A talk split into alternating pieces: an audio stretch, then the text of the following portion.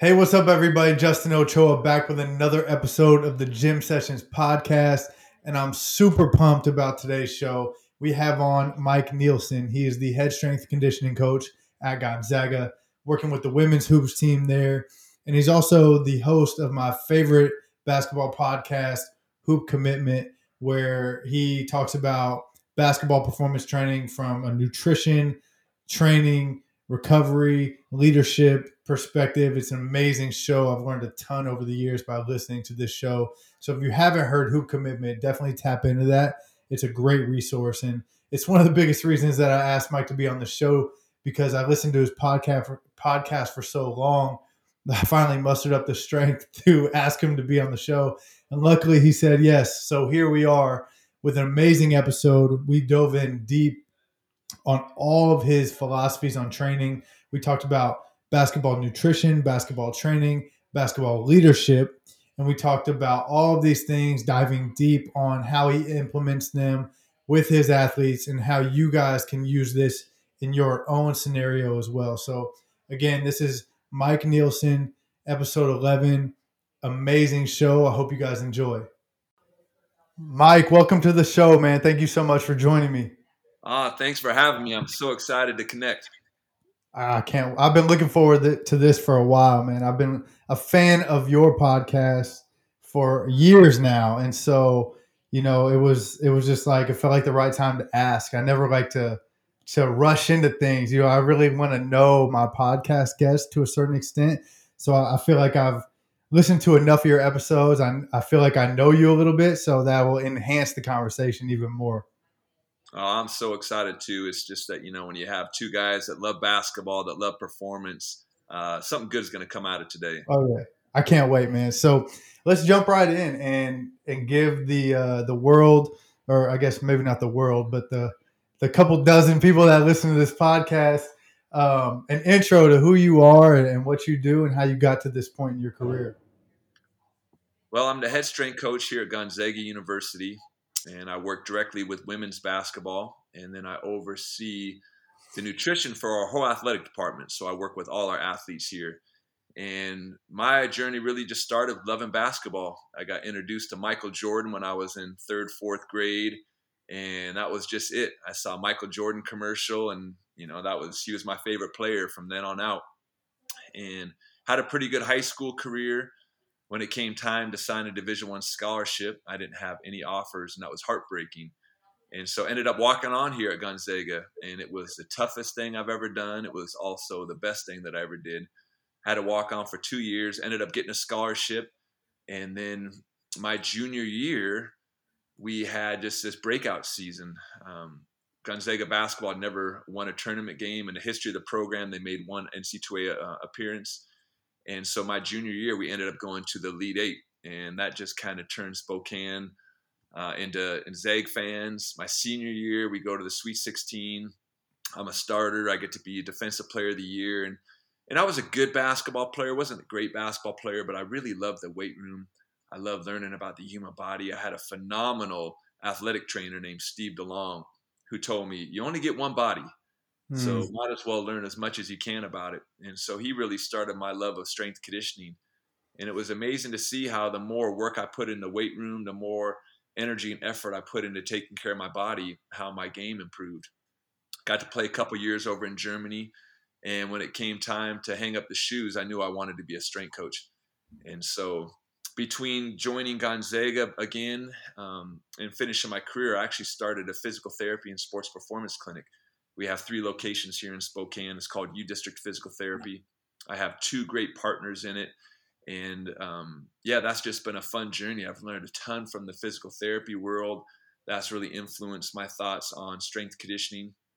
And now it's just really my dream job. I, I spend most of my day, pretty much all my day here at Gonzaga, but I still do some work with our physical therapy clinic. We also have uh, counseling, sports psychology. And so I just love how all the di- uh, different disciplines all come together to really support the athlete. And so, um, yeah, I do my podcast just for fun, a little bit to give back, but mostly just selfishly. I love to connect with the other mm-hmm. professionals in uh, in our field.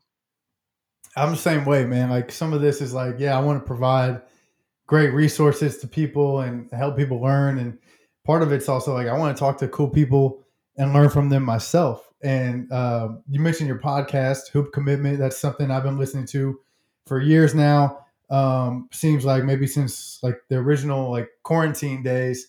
Um, but with podcasts, I go in spurts. Like I'll I'll binge podcasts and then I'll I'll be in more of a music phase and so then I'll, I'll go away from podcasts and audiobooks and I'll go back to music. So it's always nice to come back and and have those episodes like banked up where like I'm just coming out of a music phase and I'm like I need to get back into a podcast phase. Uh, go to Hoop Commitment. there's like maybe you know, ten or twelve episodes in a row that I haven't heard, and I'll just bang them out. You know, just one after another. Listen, listen, and listen. And so uh, let's talk about your podcast a little bit because, like I said, it's been a great resource for me.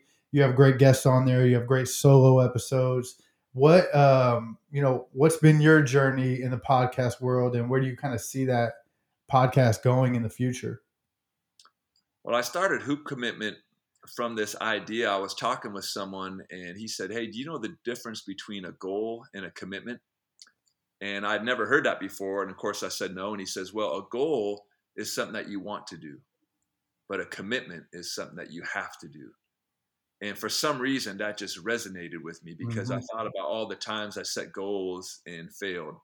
And don't get me wrong, goals are great. We all need these things that we aspire to do, these big dreams. But what I found is the only thing that really guaranteed my success was making a commitment, is when I shifted my mindset. And when I turned I want to into I have to, when I took my goals and turned them into commitments, everything changed. And so that just kind of set this wheel uh, in motion and then I the other the other big thing that kind of started me on hoop commitment was I read an article about Jerry Seinfeld and how he became the most successful comedian of our time. And he believes the key to his success is he writes just one joke a day. And I just love the simplicity of that, committing to one mm-hmm. joke a day. And the power of what he does is he puts a calendar on his wall. And every day he writes a joke, he earns the right to put an X on his calendar.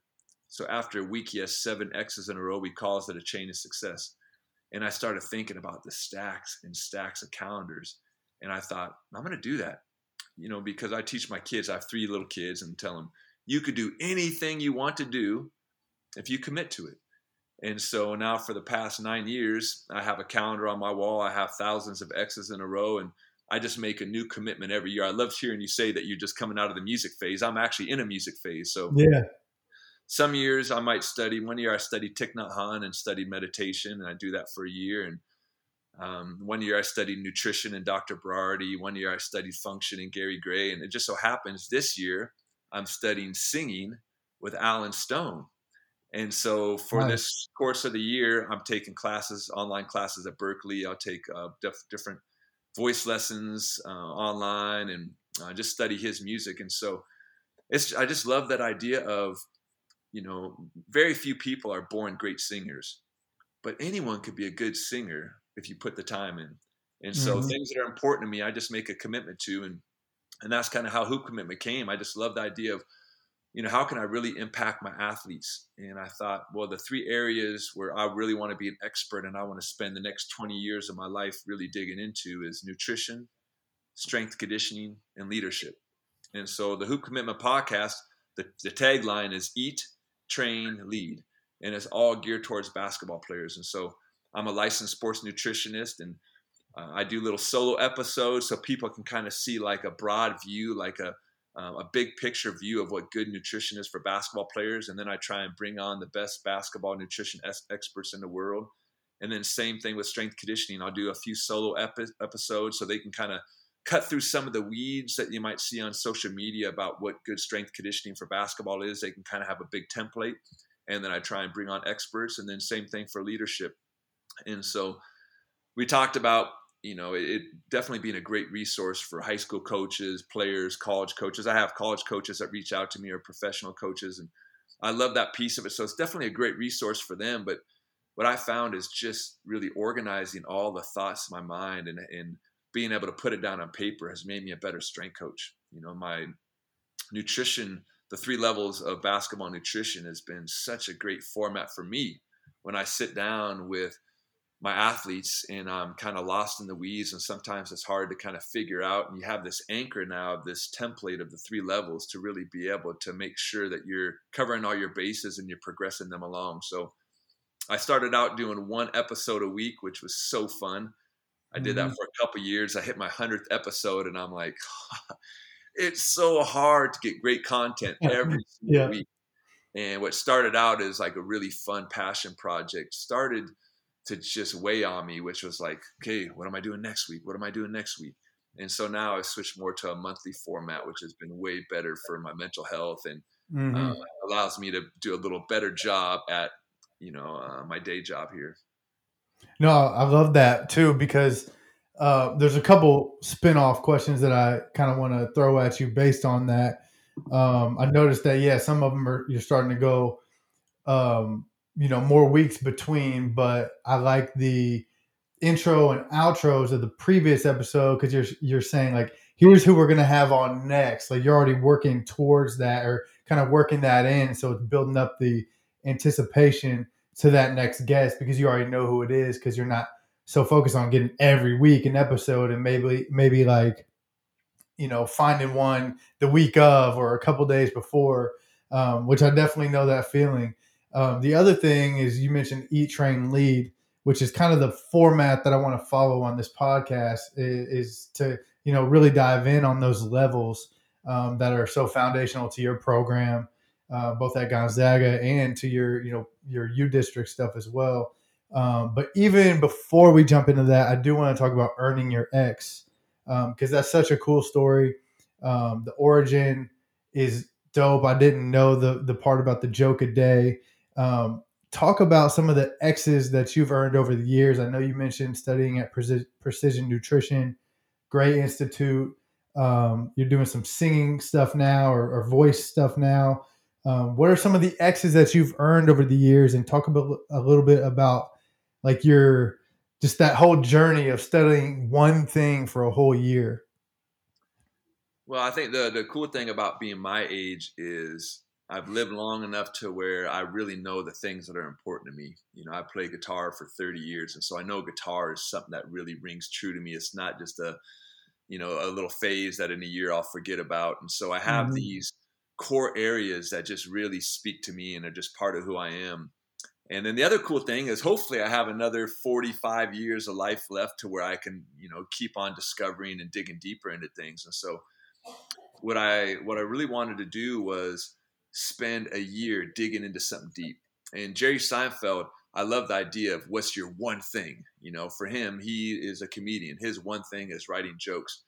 And when you're a basketball strength coach, it's hard to have one thing because mm-hmm. just in strength and conditioning, there are so many areas that you could be an expert in. You know, just even our field is strength and conditioning. Right. Yeah. Let alone nutrition, let alone being a business owner, let alone leadership or being a father, all these other things. And so I had a hard time saying I'm going to do one thing a day for the rest of my life. But I thought, what if I really dug in deep and I committed to at least 15 minutes a day? And so I just started making lists of all the people that I was really interested in that could give me shortcuts, all the areas. And so one of the people that really stand out is Gary Gray. And I just figured, man, if I know 10% of what this guy knew about the human body, I'd be such a better strength coach. And what's great is he's prolific in all the materials he's produced. And so I said, well, every day for this year, I'm going to commit to at least 15 minutes a day. And so if I'm sick, tired, or unmotivated, if I'm stressed to the max, I'm still going to get my 15 minutes in because it's not mm-hmm. even something I want to do, it's something I have to do. But on an average, it is probably an hour or two hours. On some days, it might be six hours of studying. I might just be in a groove. Right. And so I have a calendar on my wall and I just mark it off. And what I usually do is probably the two or three months before I start gathering material and start thinking about how I'm going to study him. And so for Gary Gray, he has a bunch of online courses you can take. He has his 3D maps, he has his certification in applied functional science. I've done his 40 week fellowship program. He'll do live functional um, sessions around the, the US. And so, what I try and do is I try and see the person live if I can. I buy all their courses, I follow them on social media. Um, I just really dig into it. And so, last year, or two years ago, I studied Dr. Berardi and his idea of nutrition. And that's the other thing is when I study function, I'm going to study function through the eyes of one person because right. there's a lot of people that see function different. And I really appreciate the way that Gary Gray sees it. And when it comes to nutrition, you could go down a ton of rabbit holes. I did this one thing. It was called the Great Health Debate. It was an eight night uh, event where they paired industry leaders in the field against one another. And so the first night was this medical doctor, nutritionist that has spent 40 years gathering research and proving why the best way to eat is to be a vegan. And after the first hour, I'm like, oh crap, I guess I got to give up meat. the next hour was this medical doctor, uh, spent 40 years of his life proving why you have to include animal products into your diet to be healthy.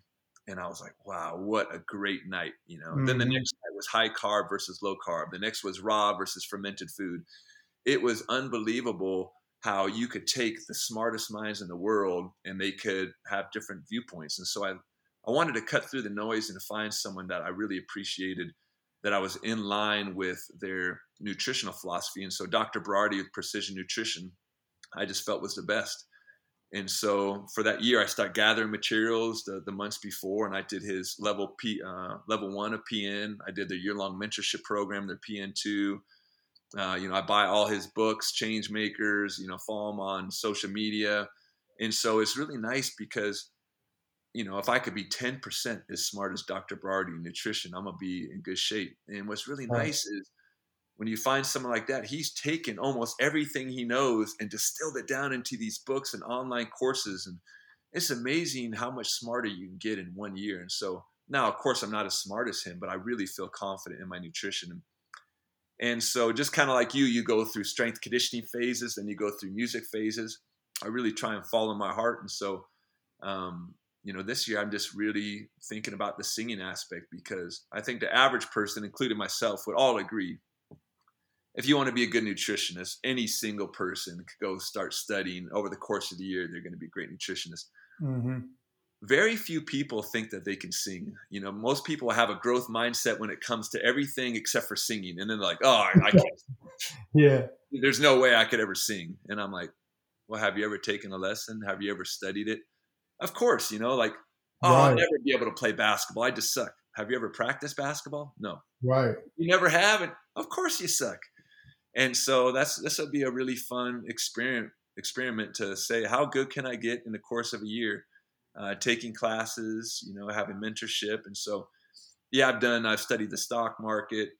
Um, you know, I've studied uh, Pat Flynn, who helped me uh, do the online business. And that's what kind of got me building my website and building the podcast. And so it's just really fun. You just follow your heart, pick one area, find the best person, and then just, just dig into it as much as you can. You know, I even go like one step probably too far, which is I super fan them. I buy all their gear. So I got Allen Stone Christmas ornaments. I got Allen Stone beanie cap, Allen Stone jacket, Allen Stone stickers, pins. You know, it's fun just to like just totally dig into it. And you know, last night I'm, um, you know, getting undressed and you know, cleaning up my bedroom and I'm listening to Allen Stone interviews. And by the end of the year, you really feel like you not only know how they sing, but you get to know their motivations and what really inspired them. So I hope in 20 years we're still friends and I can share 20 more things I've studied.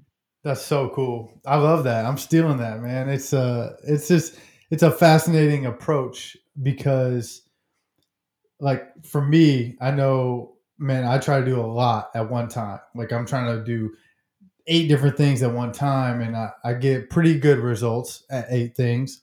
But what if I only did four or one? Like how how good would those results be if all of my time and attention was on that one thing?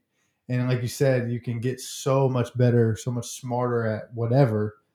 You know, if you just focus on it for 365 days, and then you have it for life, and then you can refine it as you need to, eh, but move on to a new skill. So I, I really like that. That's like that's one of the coolest things I've heard in a long time. Like I just never heard anybody doing that before. And when I heard you doing it, I'm like, damn, this is this is like some next level stuff right here. This is how you really learn something because you can't get discouraged because you don't have anything else to do. You know what I mean? Like you're locked in on that one topic. So just wanted to kind of commend you on that. That's that's pretty cool, and I hope uh, a lot of people get inspired by that and, and maybe try it out for. Doesn't even have to be a year, maybe three months, six months, whatever the case may be. If you really give your best shot at something, I think the results will be pretty cool to see for everybody. Yeah, the idea of putting a calendar on your wall is so powerful because you see it every day. And someone told me that it's, it's really easy to fail if you only have one or two days of success. And mm-hmm. so, you know, we all wake up after the season ends and we're like, we're waking up at 5 a.m. We're going to run 10 miles. I'm going to work out. You know, everyone can do that for a day or two. Um, but what happens in day 10, month 10? Right. Um, but the power of the calendar is when you have a thousand X's in a row, there's no way you're going to fail. You know, two years ago, I had open heart surgery and I had to be at the surgery center like at whatever, seven, six in the morning. And, and so I woke up and my wife's like, what are you doing? I'm like, I'm to go study. She's like, you're not studying today. And I'm like, are you crazy? You know, I have 2,000 X's. You think I'm to skip one day now? And so now the day after heart surgery was tough because I was drugged up. I was in and out of uh, consciousness. And so I just committed to, I'm to do, I'm to do 15 minutes. It's not even an option. It's no goal. It's right. Like, and I just, I had these things memorized. I was studying fascia, uh, Lenny Parracino at the time. And so I had his principles, and so I was just I, that was my commitment. I'm just going to go over and review those principles over and over again. And now it's just not even a question. There's no I'm going to try. There's not there's you know when you make a decision and all other options are cut off, it's actually super easy. The hard part mm-hmm. is you're not sure when you think. You know, like yeah. Should I should I take this cold shower, the contrast shower? If you're unsure, it's so hard. Mm-hmm. But if mm-hmm decision's already made and you have to, it just becomes super easy. So yeah, I'm just excited about it. And it's just something I'm going to do for the rest of my life. And hopefully instead of doing New Year's resolutions, people hear this and they say, I'll do a New Year's commitment, you know, yeah. because 2024 is coming, whether we want to, want it to come or not. And so might as well make a commitment knowing that it's not a think, not a hope, a wish. I guarantee that you will be better off if you do this, you know, in the next 12 months.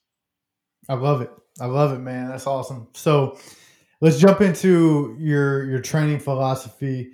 Um, you it really kind of sounds like pillars for for life. You know what I mean? Beyond sports, and it's eat, train, lead. It's the tagline of Hoop Commitment. Um, and we'll break down each level and just talk about each one for for a little bit of time and see what kind of rabbit holes we can dive into. Um, but I want to start with eat um, I know you have three levels of nutrition or three kind of columns or pillars. Let's go into level one, two, and three as it pertains to eating for basketball players. Yeah, well, I do a lot of recruiting visits. That's part of the rotation here. Is when people come in, they get to see their academic advisor, athletic trainer, they get to see the strength coach. And one of the sales I give to all the families is I say, you can't be a great strength coach unless you're a great nutritionist because 100% of the energy that it takes to run, squat, jump, shoot comes from the food that you eat. Mm-hmm. And if mm-hmm. you want to put on lean muscle tissue, 100% of that muscle is going to come from the food that you eat. And so nutrition is so important. And so what I tell the, the athletes is I'm going to take you through the three levels of basketball nutrition over the course of your career here. And it's like a video game. You you can't really be too concerned with level two if you're not doing level one. And there's no way we're going to have the, a level three conversation if you're not doing both level one and level two. And level one is the foundation of all good nutrition. And that's the truth that food is fuel. Just like gas is fuel for your car, food is fuel for your body. And mm-hmm. so I'll, I give a lot of uh, talks in classes, and I always tease my athletes. I'll say, "Who understands that? Who understands that food is fuel for your body?" And everyone raises their hand, and I'm like, None of you understand this. Everyone understands that gas is fuel for your car yep. because you know we're about a five-hour drive from Seattle here in Spokane. And I said, if you found out you were playing UW in five hours, and coach was like, "We got to get over for the game," and everyone ran out to the car, and you turned it on, and you were on empty, not one of you would say, "I don't have time to gas up. I got to get to the game." Not one of right. you, because everyone believes the truth that gas is fuel for your car.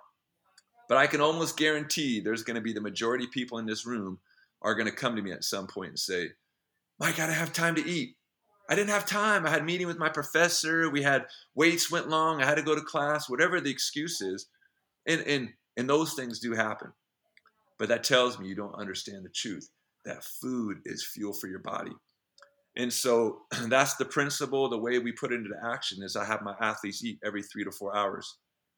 So if they wake up at seven, eight o'clock, they should have breakfast then. They should have snack or lunch around 11 or noon, another snack around two, three, dinner around six o'clock, another snack at nine. And so that's the biggest mistake I see athletes make is they're just not eating enough. They're going to come to me. I actually had an athlete say, "What's better for you, a green apple or a red apple?"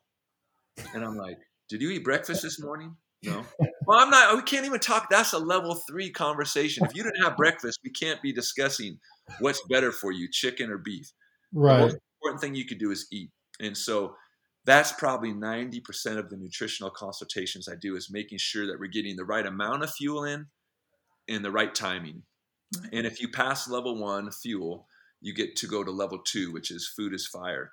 And my old sports nutritionist taught me this analogy, and I love it. He says, building a meal is like building a fire. When you're building a fire, you need three energy sources. You need quick burning fuel, which is paper, lights up really quick. You need kindling or sticks to create the structure like teepee of the fire. And then you need a big log. You need those three energy sources because if you just try to light up a log, it doesn't work. Right. Or if you just light paper, your fire doesn't last very long. And he said that's exactly how you should be build it, building your meal, which is you need quick burning fuel, which are carbohydrates, things like rice, pasta, bread. My favorite uh, carbohydrates are fruits and vegetables. You need these. These are quick burning fuel. You also need things that are going to create the structure of the fire or the structure of your body, and that's protein. Protein creates every inch of skin, fingernail, nail, muscle, tendon, bone in our body. And then you need that big log on the fire that's going to last all day long, and that's fat. So if you have a handful of carbohydrates, we call them grapes, and we have a handful of fat, we'll call it nuts. Same amount of food, the nuts is going to have over twice the amount of energy. It's going to last twice as long. And so we want to make sure when we're building a meal, assuming that you're having breakfast, lunch, dinner, your snacks, you're past level one, then I'm going to look at your breakfast and say, how do we make sure we have protein and fat for your breakfast? Or how do we make sure we have good carbohydrates post workout? And so most of my athletes, that's where I'm really trying to get them to fast is how do we get to level two where we're building a fire and if you do that well, then there is a smaller percentage of athletes that is working on level three, which is food. And it's kind of a funny one because everyone thinks they eat food, but I would argue that most people eat food like substances. You know, when you look mm. at the mm. ingredient list of what they're eating, I can't even pronounce, I don't even know what half of these ingredients are. And so I always tell someone a whole food is anything where the name of the food is the ingredient of the food. And so we know an apple is a whole food because the ingredient of an apple is an apple. We know chicken is good for you because the ingredient of chicken is chicken. Yep. And when we get to those whole foods, then we know they have all the right nutrients and the right ratios that get delivered into your bloodstream at the right time. And one of my favorite kind of um, you know analogies or examples that I give the athletes, I say the only way to make a whole food is by combining the power of the sun and mixing it with the nutrients of the earth. It's the only way. The smartest scientists in the world can tell you how much fiber, what kind of vitamins and minerals are in an apple. The smartest scientists in the world can't make an apple. They're going to take right. the power of the sun and mix it with the nutrients of the earth. And so that's kind of the journey that we go on is we try and take the athletes, meet them where they're at. Most athletes are at level one, and we're either thinking about how do we get breakfast to them, that's the biggest culprit. Or the second biggest culprit is to have lunch and dinner, but there's a six or seven hour gap between their lunch at noon and their dinner at six or seven. And how do we add more fuel? So that's usually the biggest thing we do. If they pass that, then, then on level two, the biggest thing we're doing is adding fat for breakfast or protein for breakfast. Those are huge ones. Or we're looking at uh, dense carbohydrates post workout. If we can make it past that in level three, then it's just that's the fun part hey man, can you go from white bread to whole grain bread? You know, can you do a, a white rice and do a, a whole grain uh, or a brown rice? Can you take the uh, the you know the the candy and can instead can we do fresh berries? Just mm-hmm. little things like that where we're just trading out. And when you do that, you get not just the macronutrients, the protein, carbohydrates, you're not only even getting the micronutrients, vitamins and minerals, you're getting these things that scientists haven't even discovered yet. You know, all these phytonutrients that we know do something important, but we don't even know exactly what they do. Mm-hmm. Animal products, there's these thing called zoonutrients that are only found in animal products, and we don't even know exactly what they do, but we know they're important. And so that's the, the power of eating whole foods is you get all the nutrients that science has discovered and all the things that we haven't even discovered yet. And so it's just a personal journey we take the athletes through, and everyone's on a different path. And um, hopefully, by the time they've been, been in the program for a couple years, they really make it their own, and it's not us harping on them, but them actually doing it. I love that. That's so easy to remember too. Like the three F's. You know, it's it's it's awesome to simplify something that typically people overthink uh, to a certain extent. I think people have a little bit of a um, tendency to overthink nutrition and make it harder than it needs to be by skipping steps. Like, oh, should I go keto or should I do intermittent fasting or should I do this or that? Should I get blood testing to see if I'm deficient in X, Y, and Z? And it's like, let's just start on level one and like just eat breakfast or eat three meals a day with snacks. Like, let's just start there and see if you can get that. Because what I've noticed um, from the basketball population is that they are, it, it seems like it's, uh, maybe it's from AAU circuits growing up or something, but they're, they're like, they're heavy on the go eaters, which doesn't allow us to really have the best options sometimes. So it's like, you know, the classic kid walking into an AAU tournament eating McDonald's, and it's like he dropped thirty in his game, but like that's that's not okay. How much better could he be if he didn't eat McDonald's walking into the layup line? So I just always think about that, and and now these are ways that people can really simplify it and and get more out of their athletes and and maybe make it a little bit easier to understand. Yeah, and I, and I I totally get the lure of the supplements. You know, you, if you watch the commercials or read the magazines or, or see the infomercials, you're like, this just seems like the wonder drug or the wonder pill. Mm. And really, that's like the, the that's just the last one percent. The biggest thing is, are you eating? And and I've become a better nutritionist having kids. My oldest is a freshman in high school, and to your point about eating on the run, it's it's challenging um, yeah. And so it's not about being perfect; it's about being better. And so we're really working on level one and level two with him. And what's cool is once you get to that level, you can throw in the level three as you see fit. Um, you know, fast food is part of a high school athlete's life, but there's different levels of fast food. Even going mm-hmm. to McDonald's, there's better choices that you can make. You know, we'll do more of something like a Qdoba or a Chipotle or a Subway. And so you know, just because you're going to fast food doesn't mean you have to have a burger and fries. And I think all those little decisions add up to something great. You know, we talked about the commitment piece. You know, with my little fourth grade son, we do a 30 day commitment. You know, they're not ready for a year long commitment. They don't even know exactly what they want to commit to yet. grade, but they can commit to 30 days of ball handling for five minutes. Mm-hmm. I tell the kids, it's, it's not a goal. It's not something that you want to do. It's something that you have to do. For the next 30 days, ball handle for five minutes. I give each one of them a calendar and like they get a little commitment ring. And then at the end of the 30 days, if they turn their calendar, I got little hoop commitment t-shirts. So we just did that last week with my boys. I love it. And what's cool is for five minutes, you really don't get very much better. But over the course of 30 days, that's over two hours of intentional practice. And every single one of my little fourth graders become a better ball handler because those small decisions add up. And it's the same thing, whether you have McDonald's or whether you have Qdoba, probably doesn't make that big of a difference one day. But over the course of a year, it makes a huge difference, especially because when you're in high school and you're starting to lift weights and you're getting just better quality nutrients. So all those things that might be the limiting factor to building muscle. And so, yeah, I just love going back to the basics. You know, you're going to find most high school guys are not eating breakfast or they don't pack an after school snack. And so those simple little things uh, make a big difference. And what I've done with my college team here, we do something called the food game. And so I have a little, I don't know if I have it with me here.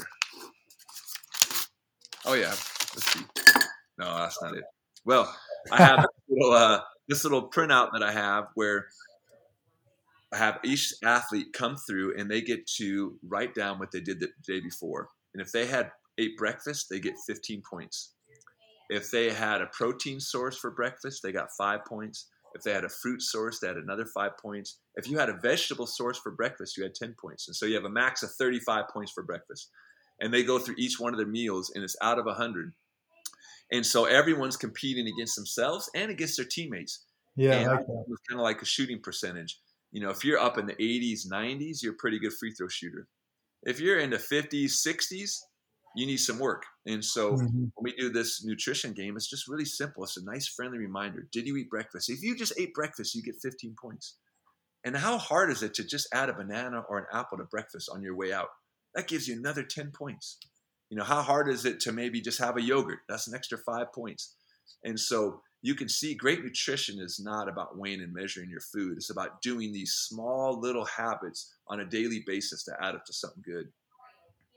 That's really cool. I like that. The gamification always adds a another level, especially with athletes, because you you know you, you're working with people that want to compete at something. Like I don't know, you're probably the same way, but I can't play Uno and just chill. Like I'm trying to win. You know what I mean? Like I have a five and a seven year old, and we're teaching them right now how to play, and uh, like I'm trying to teach them and and we let them win occasionally because because it helps but i'm also like fighting my urge to to just like dominate but but yeah man so something you said it kind of reminded me of my own kids i don't know if you're familiar with DribbleUp but it's uh so i got them for christmas smart basketballs Oh, I And- see that. Yeah. yeah, it's like it's really cool because, like you said, going back to earning your X, and then now with your five minutes a day with with your fourth grader, um, I get my boys are only five and seven years old, but they I want to introduce them to stuff. So we got them these smart balls, and it's like uh it's an app that you can go on and do on demand uh, ball handling classes, or you can do live classes but you watch, you know, the person on the screen and there's little targets on the screen. It tracks your ball and you get points when the ball goes in the target and all that good stuff. And uh, Julian, my oldest, he's like, he set a goal where he's like, I want to do two a week. I want to do two sessions a week. And um, I want to do 10 minute sessions every time I do one. I'm like, cool, that's great. So you a- actually can do that in the app and it'll send you alerts and remind you. Um, but the second piece to that that you reminded me is when he does it, he always does more than 10 minutes. So he'll do a 10 minute class and be like, oh, I was 48 points away from the next level.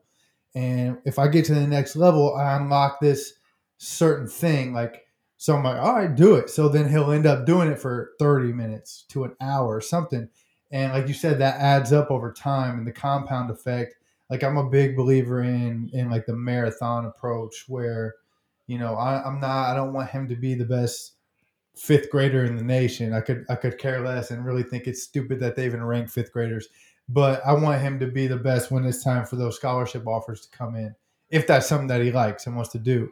You know what I mean? I think too many people are trying to run the sprint mentality uh, when it's it's really a marathon and it's about development over time and where are you going to be when you're 17 18 um, into the future and not are you good when you're 12 Totally agree. I always tell people the hardest part of doing anything is starting.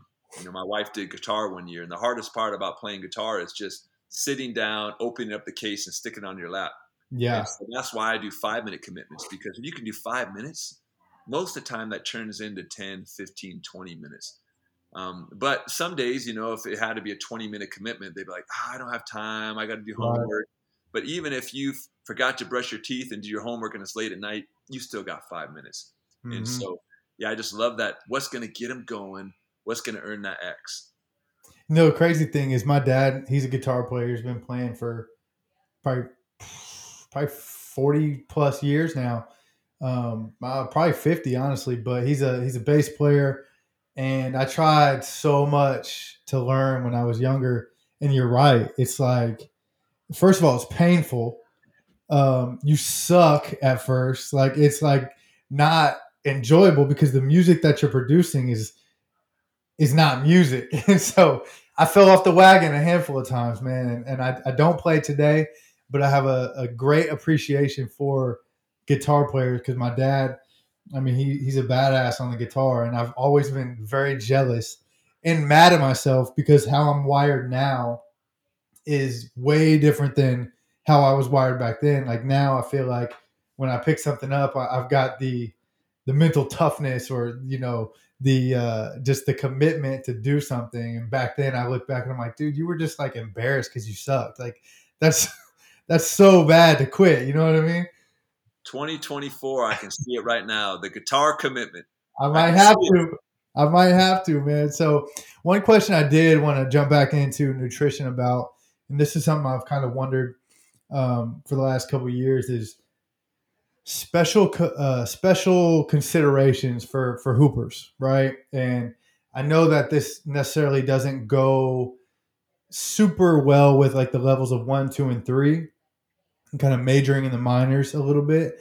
But do you think there are any like special commitments for or considerations for hoopers in terms of like vitamin deficiencies? Like we're we're a winter sport, we're indoors all the time. You know, is is vitamin D deficient like to a to a much further extent than most humans. Uh, calcium uh, it, due to lack of sun exposure like things like that i've always wondered because basketball is such an indoor dominant sport in the winter time and it's year round. Like are there any thoughts that you have on just that topic in general? Yeah i think the biggest consideration is that every single person is unique and so we have to have that on the forefront that you know we can't give anyone a cookie cutter thing. We have to actually mm-hmm. look and see what they're presenting how they're feeling how they're performing. But the cool thing about basketball is we know the physical demands of it. We know you know for my high schooler how long his practices are. I know with my college athletes how many days a week they're going. We know they're lifting weights. We know they have aerobic uh, demands. We know they have anaerobic. They're doing power exercises and so that right there lends itself to spe- special consideration because when you're doing a program designed for a fitness competition, it's a lot different than basketball. When you're working with someone like a golfer or someone like a marathon runner, it's different than basketball. And so, what I love about these three levels, they really lend themselves well to a basketball player.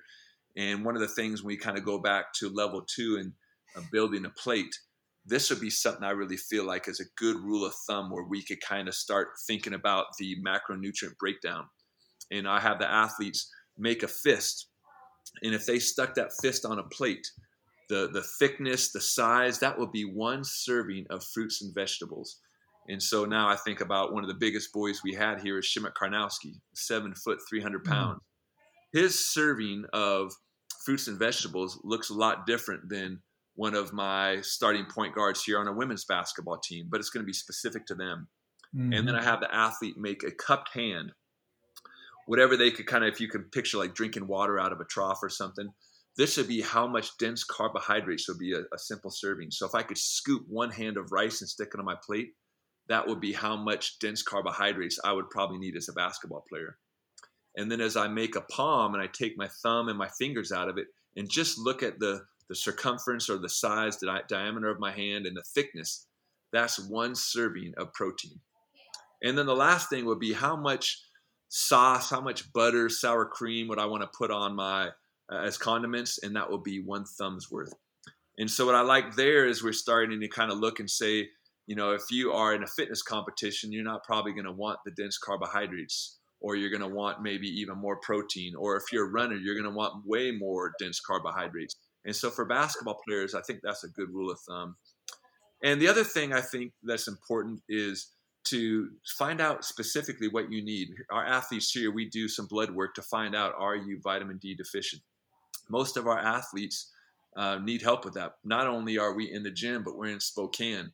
And mm-hmm. so even when you can get outside, you're probably covered up throughout the whole winter. And so vitamin D is one of the, the few supplements that we actually have our athletes take. Um, we also looking at their um, food journals if they need help. A protein powder could be another good thing to be able to lift them up. But for the most part, I really focus on those level one, two, three, getting the hand portion sizes because the while the vitamins or the supplementation, for sure, there's a place for it. If you focus on that, uh, I think we start to lose our way. Hundred percent. Yeah, I agree, man, and that's cool. The the uh, the hand. Uh, I don't even know what to call it. The measuring system. It's uh, it's built in. You know what I mean? And it's relevant to you your frame, your size, your body.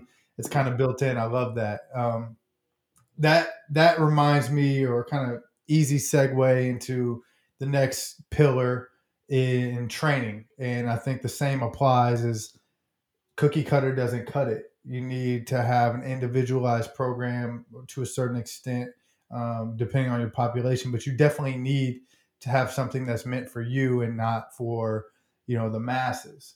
Um, let's kind of talk a little bit about your your train part of of this system and kind of some of the tiers and levels of that that you guys have at Gonzaga and and just generally. Well, studying Gary Gray, he's just one of my life mentors. He's just not only a, a brilliant person when it comes to function, he is just so smart about life. And one of the things he taught me is the principle of 3D. And he said, on planet Earth, three is a magic number. You know, the tripod is the most stable structure. If you take away one leg, it's no longer stable. If you add a fourth leg, you're adding complexity without adding equal value. So three is the simplest form of complexity. And he would say, just look outside. Every color that we see on planet Earth is made from just three primary colors. And then, of course, the Gray Institute's famous for three planes of motion sagittal, frontal, transverse. So every move you make on the basketball court only comes from a combination of one of those three movements. And I started thinking, well, three is the simplest form of complexity. And so if you asked me to explain movement and I didn't understand the principle of 3D, I would probably be really lost and confused. If you right. say, hey, explain art or explain colors, and I started getting in the weeds and didn't start with the three primary colors, I don't know if I would have a firm enough grasp on it. And so that's where I came up with the three levels of nutrition and said, man, if I really understand nutrition, can I break it down into a simplest form of complexity?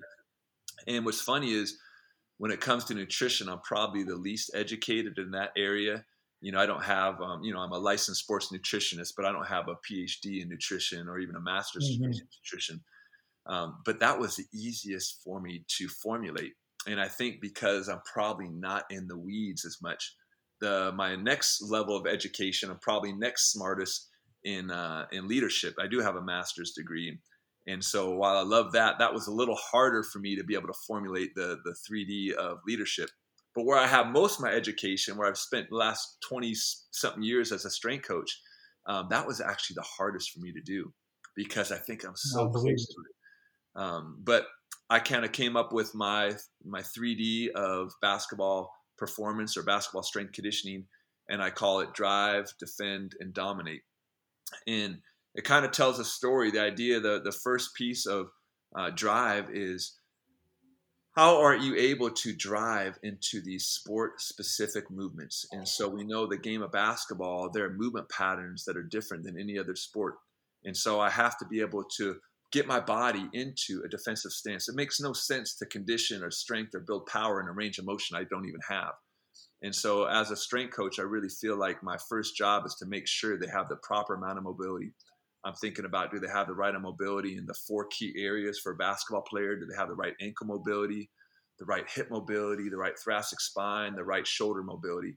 Those are those four key areas. And so, I want to make sure that's kind of the level one if you don't have the right mobility in ankles, uh, then that's probably where I need to start. Just like if you're not eating mm-hmm. breakfast, should we work on the supplements? Now let's start there.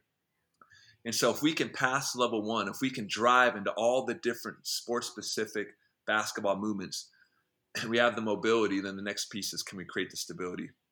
Can we defend that position? Yes, I'm able to drive into a deep squat.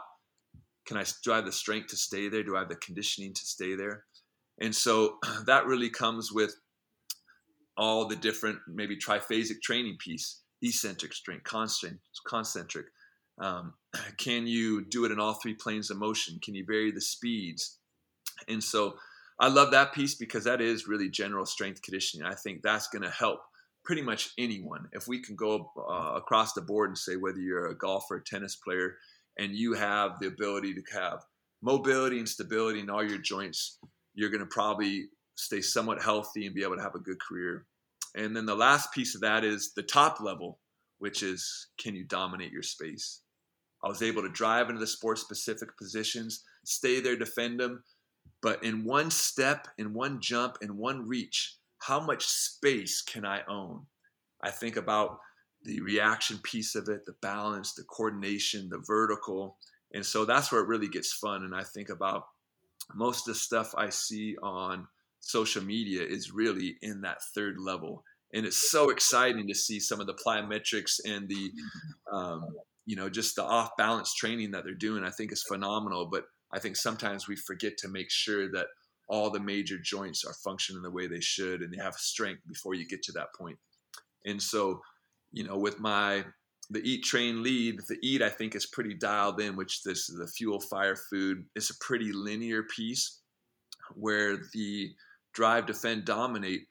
Boy, I haven't I don't have a great mm-hmm. matrix for it except for making sure that we go all the you know above the board on on on everything. And so when athletes come in, one of the first things I do is I'm going to sit down with them and find out their goals, their commitments, where they found success, how I can really help them in here. After I do that, one of the first things I'm doing is a 3D movement assessment with them. The Gray Institute has 3D maps. It stands for three dimensional movement assessment and performance system. And it's a great way to look at each individual joint and how it functions as a whole. And so that right there is going to let me see that level one to be able to see how is their anterior core or their posterior chain, how is it functioning? And within that system, they also take into the stability or the balance component of it. And so, really, after day one, I have a pretty good vision of where this athlete is and where they want to go. And so, yeah, that's kind of been the system that I've been refining. Is probably out of all three, it's the one that I still feel like I need to hone in more. But that human body is just so mysterious. It's hard to really dial it in more than that for me. Man, it's crazy. Yeah, I, I, I do the same thing. It's like I think I have the best system ever for like three days, and then I'm like, oh, I need to tweak this, tweak that. Like it's crazy to see how much. Man, the other day I was going. I'm actually on my old computer right now because my I had to return my new one, and uh, I was cleaning out some files to to make sure that I had enough space on this computer to do this podcast, and I found some stuff from like 2017. So, and I said, "This program is terrible. like it is so bad. Like how did I give that to an athlete?" And uh, it's just cool to see, you know, how you make strides throughout the years and just you work on your craft and, and you get better. You know what I mean? So thinking of the 3D maps and and some of the uh, other assessments that you do what are some changes that you've made over the years that that maybe you would be embarrassed to to um, admit uh, and admit that you have done and taken out? Oh, not over the years, over the weeks, man. It just you know the yeah. cool thing about when you have the three levels or you have these three principles or three pillars, whatever whatever word you want to use, is that those are probably not changing very often, if if at all. But the application on how you actually implement it to the athlete, that is changing every single day, moment to moment. And yep. so we know that on level one, food is fuel. They need to be eating breakfast. Now, how you do that could be a disaster. I could say, "Hey, man, let's let's try some uh, yogurt and some berries," and then I find out they're lactose intolerant. Hey, let's, right. let's throw some nuts in there, give you more fat. Oh, they're allergic to nuts. Okay, you know you could have disastrous things if you're not kind of checking. But but the principle is the same, which is we need to fuel your body. And so, what I love about Drive, Defend, Dominate, I don't know very many strength coaches that are going to disagree with the idea of you need to have sports specific ankle mobility. You need to be able to have mobility in your hips to be able to lunge, squat, drive, skip, shuffle. We know the, the positions are going to be on the basketball court. And to me, it's really foundational to say we got to be able to make sure those key joints are moving that way. And then, of course, giving someone mobility or giving someone flexibility without the ability to control it is probably setting up a disaster. And mm-hmm. so, how mm-hmm. do you build strength in those range of motions? We know the time demands, they have to be in shape for a two or three hour practice. They need to be able to compete with 6,000 fans in the arena for 40 minutes. And so now we have these guidelines for how to be able to defend, how to how, how much strength they're going to need, and how much conditioning. They don't need the conditioning that a marathon runners uh, needs. And so, you know, now my conditioning tests, my conditioning drills will change all the time. Um, I've made horrible mistakes with that. I've been way too overzealous. You know, we maybe, you know, the thing about Gonzaga, we've finished every single season since I've been here with a loss. Now, they're high quality losses. They might be in the national championship game with the men's team. For our women's team, we finished in the second round. We lost to Louisville on their home court in the second round of the NC2A tournament. We always lose on a, finish the season on a loss, and so all of us are chomping at the bit to get going. And the biggest mistake I've made is like, hey, we're going to set the tone for this off season. We only got three weeks before school gets out, and it only takes you hurting one person to mm. realize, oh, I'm the biggest idiot. You know, my job is not to make them bigger, faster, stronger. My first job is to keep them healthy. And so, of course, once you create the right motion, you have this strength conditioning. Then the fun part, the dominate part, the reaction to quickness. You know, I was in this morning thinking about kind of an ACL reduction exercise and the biggest mistakes I make is when I get really overzealous and in my mind's eye, this thing works so awesome. Mm-hmm. And then I'm stupid enough to try it with athletes instead of trying it on myself first. And so I'm in this morning, like doing this two foot hop, my hands are going side to side, seeing how it's feeling. Um, but yeah, you know, I think um, it's pretty embarrassing to admit how many mistakes I make on probably a weekly or monthly basis because, you know, the the humans are just different. You know, just because mm-hmm. this weight or this exercise worked with someone last week doesn't mean they're able to do it this week. And so for me, what's kind of kept me safer is communication. When I'm not only talking with the athlete, but talking with the athletic trainer, you know, whatever kind of medical professionals we have, the coaches, I tend to make less mistakes than when I'm like, oh, I know what's going on. I'm comfortable. Right. Here's the workout plan. I didn't check with anyone. Got you. Yeah, I love that, man. And let's talk a little bit about some of the sports specific demands, like positionally, um, at those four key ranges of the body with ankle, knee. Um, I think you mentioned no ankle, hip, thoracic spine, and and shoulders. What are some of the things that that you're trying to get your athletes to achieve in ranges of motion at those joints and talk about like kind kind of the domino effect that it has to either have or not have access to those ranges? Yeah, I think when we look at some of the biggest risk injuries for athletes, especially in women's basketball, we're talking about knees and we're probably talking about low backs. And what's really nice is if we can create the proper amount of range of motion in the ankles and the hips, it takes so much pressure off the knees. And we know that the knee goes in all three planes of motion, but dominantly it's going to be in that sagittal plane, flexion and extension. And if we can get the ankle really moving in that frontal and transverse plane, and if we can make sure the hip has great internal rotation in the transverse plane, ab and adduction, then those major joints can take the brunt of the force and the knee can do what it does better. And same thing with the low back. If we can get that thoracic spine to really work well in that transverse plane, uh, sagittal plane, if we can get the hip doing the same thing, then that low back, it takes the pressure off. And so I don't have any um, specific, like, hey, this is the degree of range of motion you have in your ankles. But a good rule of thumb of what I do is when we're training lower body, I'm going to make sure that we have some kind of hip mobility and stability exercise, some kind of ankle mobility, stability exercise to be able to build or maintain that mobility and then to be able to go through and then strengthen. And then same thing if we're doing overhead presses, it's amazing how many athletes you watch them do an overhead press and they can't get their arms vertical. Or they get their arms vertical, but then they have to go through tremendous amount of extension, and it's not coming from the thoracic spine; it's probably coming from the lumbar spine.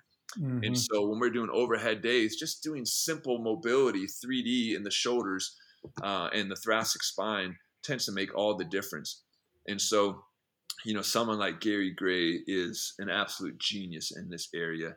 And when we talk about that uh, principle of specificity or individuality, he's able to go through and be able to, if he has a team of 12 ladies, he could hit each one of them uh, and make something that's totally individualized for them. And I'm not at that point right now. And so what I typically do is more of a shotgun approach, which is, okay, we got to overhead day we're going to do, whether it's a pull up or a press, I'm going to make sure I'm getting you in this position and I'm building mobility in all three planes of motion. And then I'm going to go and we're going to do light dumbbells, overhead matrix. I'm going to have you punch in all different directions before we get under that bar and we start increasing mm-hmm. the load. And so that's typically how I've done stuff is when we look at the function piece, where we think about 3D, uh, all, all the different ranges of motion, I'm really going to try and hit that in the warm up to prepare them for the heavier lift that we might have that day. I like that a lot. And that kind of even fits into the drive, defend, dominate, where it's like, first, we're just going to drive, we're just going to access that range of motion uh, without our rib cage flaring, without our lower back kind of like, you know, initiating the movement. Um, then we're going to defend it with the matrix that you talked about, adding low levels of load, kind of the little stabilizer muscles. And then now we're going to load it or dominate it. So uh, even that, like the the level one, two, three, kind of fits in that example as well, which I really like. Um, one thing about with basketball players, and this is, I think, a common. I, want to say a misconception, but but a lot of people will say like athlete or basketball athletes they don't necessarily love the gym they don't love the lift um, in my experience i i feel that they do enjoy the weight room and you know maybe not the football culture style of the weight room or you know hockey or anything like that but every athlete and i'm also on the private side so it's different. They're they're seeking me out but every athlete i've worked with wants to be there. And to me that that's kind of a cheat code because it helps me because i know that they're committed to the process. Um, but but you're on the team side and maybe have had uh, more of a challenge of getting people kind of on board um, which kind of brings me into the leadership conversation what are some things that you're getting uh, or, or some leadership qualities that you want to instill into your athletes and how are you using strength conditioning to do that? Well, the first thing that we've done is um, our women's basketball coach, Lisa Fortier, is totally bought into it. And so when you have your head coach, an advocate, setting aside time, making it a priority, uh, the, the team is so much more likely to buy into it. But the first thing that we do is really even define leadership. You know, if we're going to tell athletes, hey, we want you to be a better leader, well, what does that even mean? And so for us here, leadership is influence. And I love that definition because in basketball, especially as a player, that's all you have. They have no force. You know, they have no what what we call traditional power. And so if you're a player or a teammate, you have no power or force over another teammate. You can't say, "Hey, do this," or "I'm cutting you from the team." Do this, or "I'm uh, uh I'm benching you." You know, the coaches have force and power, but the players don't. And so, if they really want to become a better leader, they have to increase the amount of influence they have. And mm-hmm. so, hmm. we just have a, a three part progression, just like the three F's for uh, basketball nutrition. We have the three S's for leadership, which is synergy, sweat, and serve. And so, we say the foundation of all leadership is your ability to create synergy with your teammates. You have to be able to build relationships because the truth is, people don't care how much you know until they know how much you care. And so you could be the hardest worker on the team, you could be the MVP of the league. And in our program, you're not a leader if you don't have a connection with your teammate. Because if you're telling them what they need to do and they're like, who are you? A lot of times, what we see, which is really sad, we'll see people harm themselves just to spite a teammate. They'll see the teammate working out in the gym and they'll come in and be like, ah, I'll work out later you know, or they mm-hmm. might not even do what the teammate says, even though that's best for them, just because they're so mad at them. And so, what we teach our athletes here is here are three ways that we really create synergy in our program. We talk about having an attitude of gratitude, we talk about inclusion, we talk about enthusiasm. And so, we'll spend six weeks just on synergy. And we tell athletes, you could be a really good, high quality leader. You could have a ton of influence on this team if you know how to build relationships and create synergy. And if you do that well, then you earn the right to be a level two leader, which is to lead by example through blood, sweat, and tears. And so that's level two the idea of now I have some influence with you because we have a connection. And now I'm going to have even more influence with you because I'm walking the walk. I'm showing up early to practice and get my ball handling in. I'm shooting free throws after. I'm competing on conditioning. I'm going to bed. I'm waking up early to eat breakfast. All those things now all of a sudden my words have more power. And so most athletes, if you ask them, tell me about your leadership style, I would guess 99% are going to say, I like to lead by example. And that would be level two. And I always tell athletes that's a high quality leader. I mean, if you're if you're a level two leader, you're doing great. But here's the only thing about leading by example. The only problem with it is it only works when people are there to watch. And what I've noticed, the people that need the most help usually aren't looking for it. And that's mm. why we need a level three leader, and we say to serve. And that's usually telling your teammates what they need to hear with love. And so if you have a connection with someone and you've been putting the work in and walking the walk, then not only do your teammates maybe feel like they need to hear from you, they're going to want to hear from you. I think about all the seniors here that have done a good job, that have a connection with the freshmen, that have put three, four years worth of work in. Those freshmen are dying to get some good feedback from those people. And so, while leading by example is really good, I think the highest form of leadership is how do you actually help coach and serve someone else? And so, that's basically what we're going to spend the whole year doing is just reinforcing that leadership is influence. And where are you?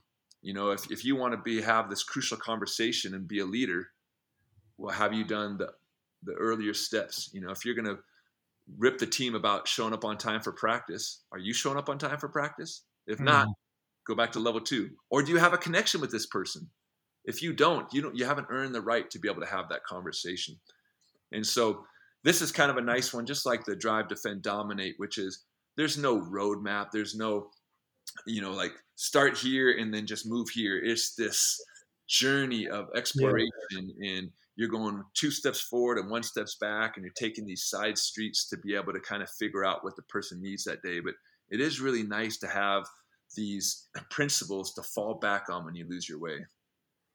Yeah, that's really cool. It reminds me a little bit of um, the uh, the Last Dance when they were talking about how how MJ, you know what I mean, he would he would get on his teammates as a leader, but everybody knew how hard he worked and they knew, you know, that he had a personal connection with them and that they could never question his work because they saw him every day putting in that work. And I think you hear the same thing about Kobe Bryant, where like maybe their leadership styles different than others, but it's like they they still had the uh, the synergy, they still had the sweat, they're still serving others, and and like anything else is like we've talked about in this conversation like it, it's all unique to that individual.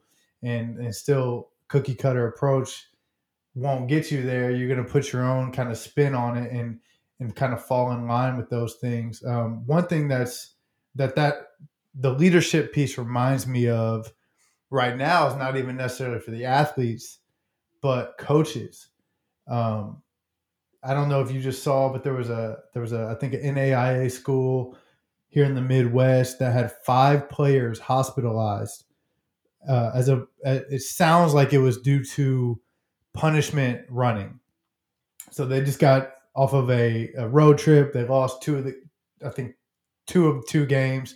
Came back. They had to do punishment running, and and the workout led to five players hospitalized, which is just inexcusable at any level to ever happen.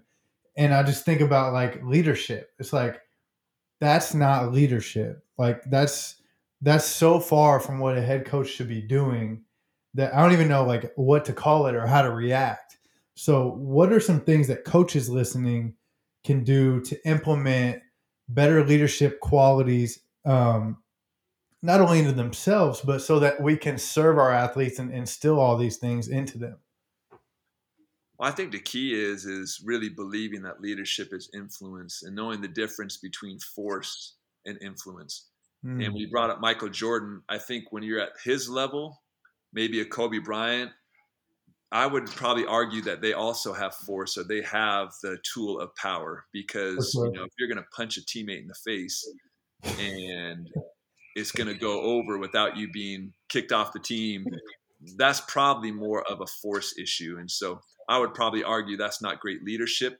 That's something that you know, as a parent, I have force, and yeah. uh, you know, I, I hopefully use a lot of influence and leadership on my family, and they do stuff because I'm helping making making them healthier, wiser, freer, more autonomous. But there are times when I say, "You're doing it because I said so." And oh, you yeah. it, you're locked in the room. And I feel that. Yeah, and so coaches they have that tool, and so I would say if they want to become a better leader, you have to work on leadership. And what what does that look like? It looks like creating synergy. In the way that I create synergy with a player is might be totally different than the way Lisa creates synergy. And even within teammates, you have to use your natural gifts. You know, when we talk about being enthusiastic, the way that I'm enthusiastic, I might be a rah rah guy, high fiving, you know, smiling, laughing. Mm-hmm another way to be enthusiastic is to sit next to someone and say, "Hey, man, how's the day today? You know, I, he- I heard you're you're moving apartments. Let me know if I can, uh, you know, lend you my truck." There's mm-hmm. so many different tools and techniques that you could use to create synergy, but I feel like coaches need to be able to find some way to create that connection that works for them. You know, here we always talk about with the athletes. I want to be friendly, but not be friends. And so, how do you find that way as a coach? And it's way trickier for a head coach than it is for a strength coach because I don't dictate playing time. But mm. I would mm. say, how do you have a connection with them? And then, same thing, level two are you putting in the work? Are you staying up? Are you doing the same drills every single day in practice because you think it's really valuable? Or are you doing it because you haven't spent any time using creativity to find out what this team really needs? And then the last one is we have to look are we really serving our athletes? And it's embarrassing to say you talked about some of my mishaps in the weight room. Some of them haven't been strength conditioning. Some of my mishaps have been maybe not caring enough to really serve an athlete. And I've learned the difference as my kids uh, grow older. I always care enough to serve them. I care enough to have the hard conversation to tell them what they need to hear in a way where they can hear it. And sometimes I get a little lazy as a coach. Maybe I might see them cheating a rep, and I'm like, well, you know, I might justify it in my mind's eye and say, well, if, if they don't care, I can't care for them. But that's kind of mm. the way out. Or I might just be so frustrated. I might say it in a way where they can't hear it, where they have to, you know, maybe they want to push up against me instead of being able to get that last rep in and have the intrinsic motivation to be able to do it. And once again, just like any of these other things, I don't have any pre cut answers and I probably get it wrong just as much as I get it right. But the idea of making sure if, if you're a coach and you want to improve your leadership and you're not talking about force or power, to me, I think that's that's the roadmap. Have a connection, put the work in, and then find a way to really serve them. Hundred percent, and I think just the the uh, self um, awareness there is another big piece, and, and just being real with yourself and, and evaluating yourself as a coach is something I don't think that coaches do nearly enough. Is just like to step back and without bias be like, how did I do today? Or how did I do this week or year, or whatever? And just really be real with yourself. Because at the end of the day, it's okay. You know what I mean? We're all going to make mistakes. You just learn from them and uh, try to adapt and move on and um, get better the next time. So it's one of those things where I think coaches, because they have force and because they have power, don't think that they need to um, refine those skills because it's like or what? You know what i mean? And so I, I, I just think about that a lot because it seems like more and more we're seeing just the abuse of power sometimes and it never results in a good experience for the athlete or the team. And at the end of the day that's what we're in this for. We're in this to serve others and you know obviously this is our job. We got to make money from it and and i'm not shying away from the financial thing by any means, but if we want to be millionaires, we probably would go into a different profession. And so at, at the end of the day, you, you do want to make a living from it, but at the same time, you got to remember why you started. And that was probably initially to serve somebody, help somebody, or kind of, um, you know, see somebody accomplish some kind of goal. And what's fun is at least being here, and I don't know what it's like at other schools, but you know, our men's team is been in the top 10 for the last 10 years. Our women's team's in the top 25 every year. And our coaches get paid well. They're some of the best coaches in the nation. And they are spending not just time, energy, resources, money, they're doing all of it towards the leadership, the the mindset piece of it. Um, you know, three days a week, our women's basketball team commits to doing leadership work or personal growth work. And same thing, you might have seen it in Sports Illustrated or ESPN, our men's team. Every single Monday, we have PGMs, Personal Growth uh, Mondays. And so, of course, the X's and O's are so important. but we know that basketball is more than just individual skills. There's that team aspect. And so what's really nice is being able to pull back the curtain and say, what are the things that are really important that are going to get us wins? Well, at least both our men's and women's program here really believe that it's working on the relationships in the interior that's just as important as the hard skills of shooting, dribbling, and passing. Yep. And the other thing is those are those are life lessons as well that they can carry with them, you know, well beyond the the span of their career. And you know, I know a lot of your athletes are having pro careers, but even those will come to an end one day, and, and they can always bounce back to these lessons that they learned from you guys about personal growth and just you know real life stuff. So just wanted to throw that in there. Um, I do want to be mindful of your time. I know we've been going for a minute here, so I want to jump into the hot seat and throw you through this little rand- random rapid fire Q and A, and then uh, get you to practice or wherever you need to be. Nice, thank you. Perfect, man. So these are all you know, just kind of random. You can go deep on them. You can just give a quick answer, whatever you want to do, and they're typically not about training, so it should be fun. Let's go. Bring it on. All right. So I know that you uh, have hooped with John Stockton for for the last however many Sundays of your life. Tell me your funniest John Stockton story. Uh, my funniest was we were playing here at GU up on the day court, and you know John in all our eyes, you know, I mean, most people's eyes in Spokane. I mean, he runs the town. He's he's John Stockton. You know, I still feel so lucky that I get to be around him. And not only he's a great basketball player, he is the best human being. And so we're playing up here in GU, and he has the keys to the lights and the keys to the gym.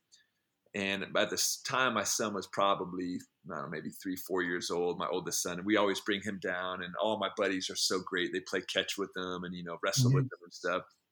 And it was one of those Sundays where it probably happens once a year, once every other year, where people just aren't on their A game. We complain a little bit, you know, we're not hustling. And John shot off a warning call. It's like, hey, pick it up. This is getting too sloppy, you know, this is important.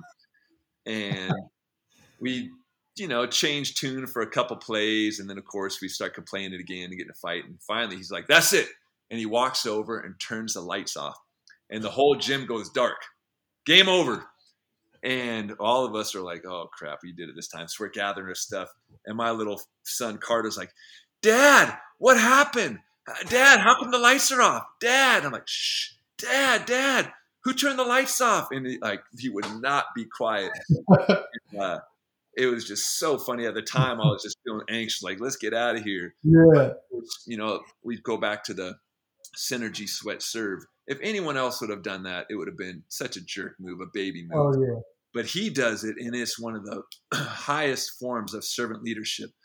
you know, I don't know how many groups have stuck together for 20 years, playing every single Sunday through multiple generations now.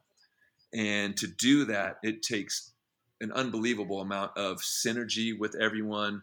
You got to be the hardest worker on the court. If you want the games to be competitive and be the best game in town, you have to bring it. And he's done that mm-hmm. at age 60. And so, you know, when he does that move, it's unbelievable servant leadership. If I did it, probably me being a baby. No, that's funny. I love that. That's a good one. All right, you got to start one, bench one, and cut one. Eat, train, lead. Oh, yeah, I put you in a bad spot there. You know, I don't think you know. You you touched on it. It's got to start lead. Yep. You know, bench. I'm gonna say eat, train, cut. Only gotcha. because uh, the basketball player is gonna get on the court, and we know skill is king, and feeling yep. that body is so important. And of course, I don't want you to skip any, but I always tell people I'd rather have you miss a workout than miss a meal. I like it. I love it. All right. When you were 12 years old, what was your dream job? NBA. Oh, that's, I should have known. Yeah, that was, it's still my dream job. I don't know if it's going to happen. I hear that, man. I play every Sunday too, and uh, I'm just praying a scout shows up one time. I have a feeling your game is on the up. My game is really good. I'm just trying to slow it down. My little high school son now is beating me about half the time. It's killing my confidence. Yeah, I, I, I could imagine. That's a tough pill to swallow. Um, all right, who is your dream guest on your podcast? I, I, I had two of them on. Uh, one was Stockton. I mean, yeah, that's dope.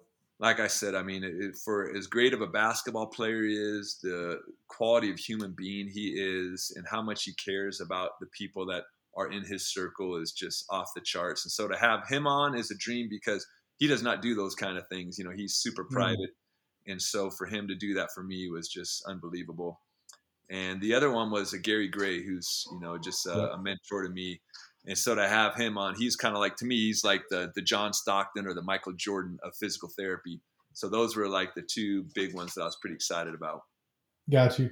All right, a couple more now. I know we talked about eating healthy and and all that good stuff, but I need to know what is one food you would eat every single day for the rest of your life without having to worry about the health implications. Well, I already do it, and I'm so bummed that I sold my Chipotle stock because Ooh. when it got down to 250 a few years ago, I took all my money and I put it in. And I thought I was Warren Buffett himself. I studied Warren Buffett, you know. So for 365 days, I'm studying the stock market, Warren Buffett, reading all his books. I buy Chipotle at 250. It gets all the way up to 950. I sell it. Then the pandemic hits. I seriously, I'm like, move over, Warren Buffett. I'm the smartest yeah, investor. All my friends are like, the stock market, the sky's falling. There was, and I'm like just feeling like I'm the man. Yeah. And then of course Chipotle goes down to 450. I don't buy it. I keep waiting for it to go down more. And now it's up at whatever, 1400, 1500. And I sold all my shares. Heartbreaker because I go to Chipotle every day. And I love it and it makes me feel good. Now, you know, feel good aside, uh, burgers are my absolute favorite food. Oh yeah. But if I have more than a burger a week, I'm like, ah, you know, I just don't feel as good. Yeah. I have Chipotle twice a day sometimes, and I feel good, and I just love the way it tastes. So I'm just waiting for Chipotle to get down below a thousand so I can buy it again. Help me out. Yeah, hey, for real. If you see it drop down, I'm, I'm unloading all my all my funds into it again because I'm single handedly keeping that thing afloat. Now I'm obligated to ask now, like, what's your order? I mean, you probably got it memorized. Like, what what are you getting every day? Well, you know, right now my activity level is getting more, and so typically what I do is a salad on days where I'm not like you know like expending a whole lot of energy or a bowl. And then this is going to show you how cheap I am. I always go chicken until I yeah. get enough for a free meal. Then I go whatever the most expensive meat is. Like now it's the garlic steak, you know. I love it. Um, but yeah, every day it's the same. It's the salad, it's the brown rice. I do black and pinto beans, chicken. I do the corn salsa and the tomato salsa, and then uh, the veggies and guacamole. And that's kind of my go-to. And I just feel good, strong. Feel like I did something good for my body. That's the hoop commitment bowl right there. That's you need that. You got to get that uh, NIL deal or whatever endorsement deal. maybe maybe when I finally make my dream an NBA, I'll get a deal. Yep. All right, last one here. Uh, I call this the one shot challenge. Okay, so you got one shot from each of these spots on the court. Each spot is associated with a dollar amount. So you got to choose a spot. You can either get a corner three for a hundred grand, a wing three for fifty grand, top of the key for 25 grand or a simple free throw for 10. You get one shot, one spot. If you miss, you go home empty handed. So, where are you taking that shot? Well, this is showing me how much I need to work on my mental performance because I'm starting to sweat right now just thinking about it. Like this, I mean, gosh, I really have to do some more mental performance training to like slow down and breathe. I yep. think I'm going top of the key three. You know, definitely the that baseline three with no depth perception, you know, the the light yeah. shine right, money in the line. No, the wing I think I'm decent at, but you know, it's almost automatic from the top. I played mm-hmm. countless hours of one on one, and when I was in high school, we didn't know like you should be playing one on one from different spots. One hundred percent of the time, you check it from the very top. yeah. So I think that's my go-to. I think I probably have the same shooting percentage from there as I do from the free throw line which I don't know if that means my three is good or my free throw sucks, but it's probably going to be the same result. I like it. I like it, man. Well, uh, that's the hot seat, man. Just wanted to throw some different things at you, kind of get a little get a little more informal and meet the real Mike. You know what I mean? Oh, So- thanks. I really appreciate you jumping on here and spending the time with me to uh, knock this show out. This was awesome. Like the whole time, I'm thinking about sound bites and clips that I that I'm gonna share, and I just loved it, man. So why don't you tell the audience kind of where they can find you and uh, learn more? Well, yeah, go to hoopcommitment.com and that's uh, you know has a bunch of different downloads. It has that nutrition game that we talked about. You can download that for free. Um, has commitment calendars. You can uh, email me, Mike at hoopcommitment.com, or of course find me on social media at hoopcommitment. Um, yeah, I just love to be able to help out. You can also find me on Gem Sessions, the, Yes, sir. the hottest podcast, Hoop uh, podcast online. I'm gonna be on there coming soon. I don't know when, but find me there. I love it, man. Thank you so much for joining me, Mike. Yeah, thanks for having me, man. Great connecting. And that was episode 11 with Mike Nilson. I really hope you guys enjoyed that as much as I did. I love talking to Mike. That was that was a really great conversation and I learned a ton in a short amount of time just by talking to him. So I really hope you guys enjoyed the episode.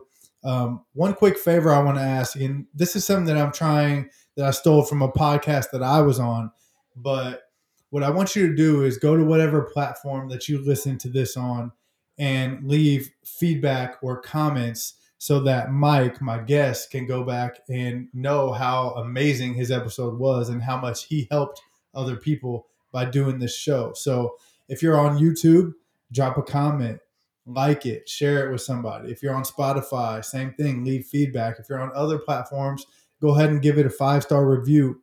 Not only does this help my show by leaving feedback and, and having high reviews, which is great, and I would appreciate that. But it also helps me show appreciation for Mike and other guests that I have on in the future by having my audience take a little bit of time out of their day to share a way that this episode helped them or share something that they learned from Mike. So if you could do that, that would be huge, not only for me, but it would be great to send Mike this link and and see all the comments from you guys saying, "Yo, this was awesome. I learned this, that, or the third from Mike." And Mike's an awesome dude. So I think it's just a it's a double. It's kind of a win win. Uh, it helps me grow the show, which is great. Like I said, I would appreciate that. But it also it's going to help Mike know how big of an impact he's really making and how awesome this show was. Like I said, so if you could do that, whatever platform you're on, that would be huge. I would greatly appreciate that. Other than that, I'm so grateful for you taking the time to listen to the show. I love the support and thank you so much for your continued support. Until next week, I will see you guys then. Thank you so much.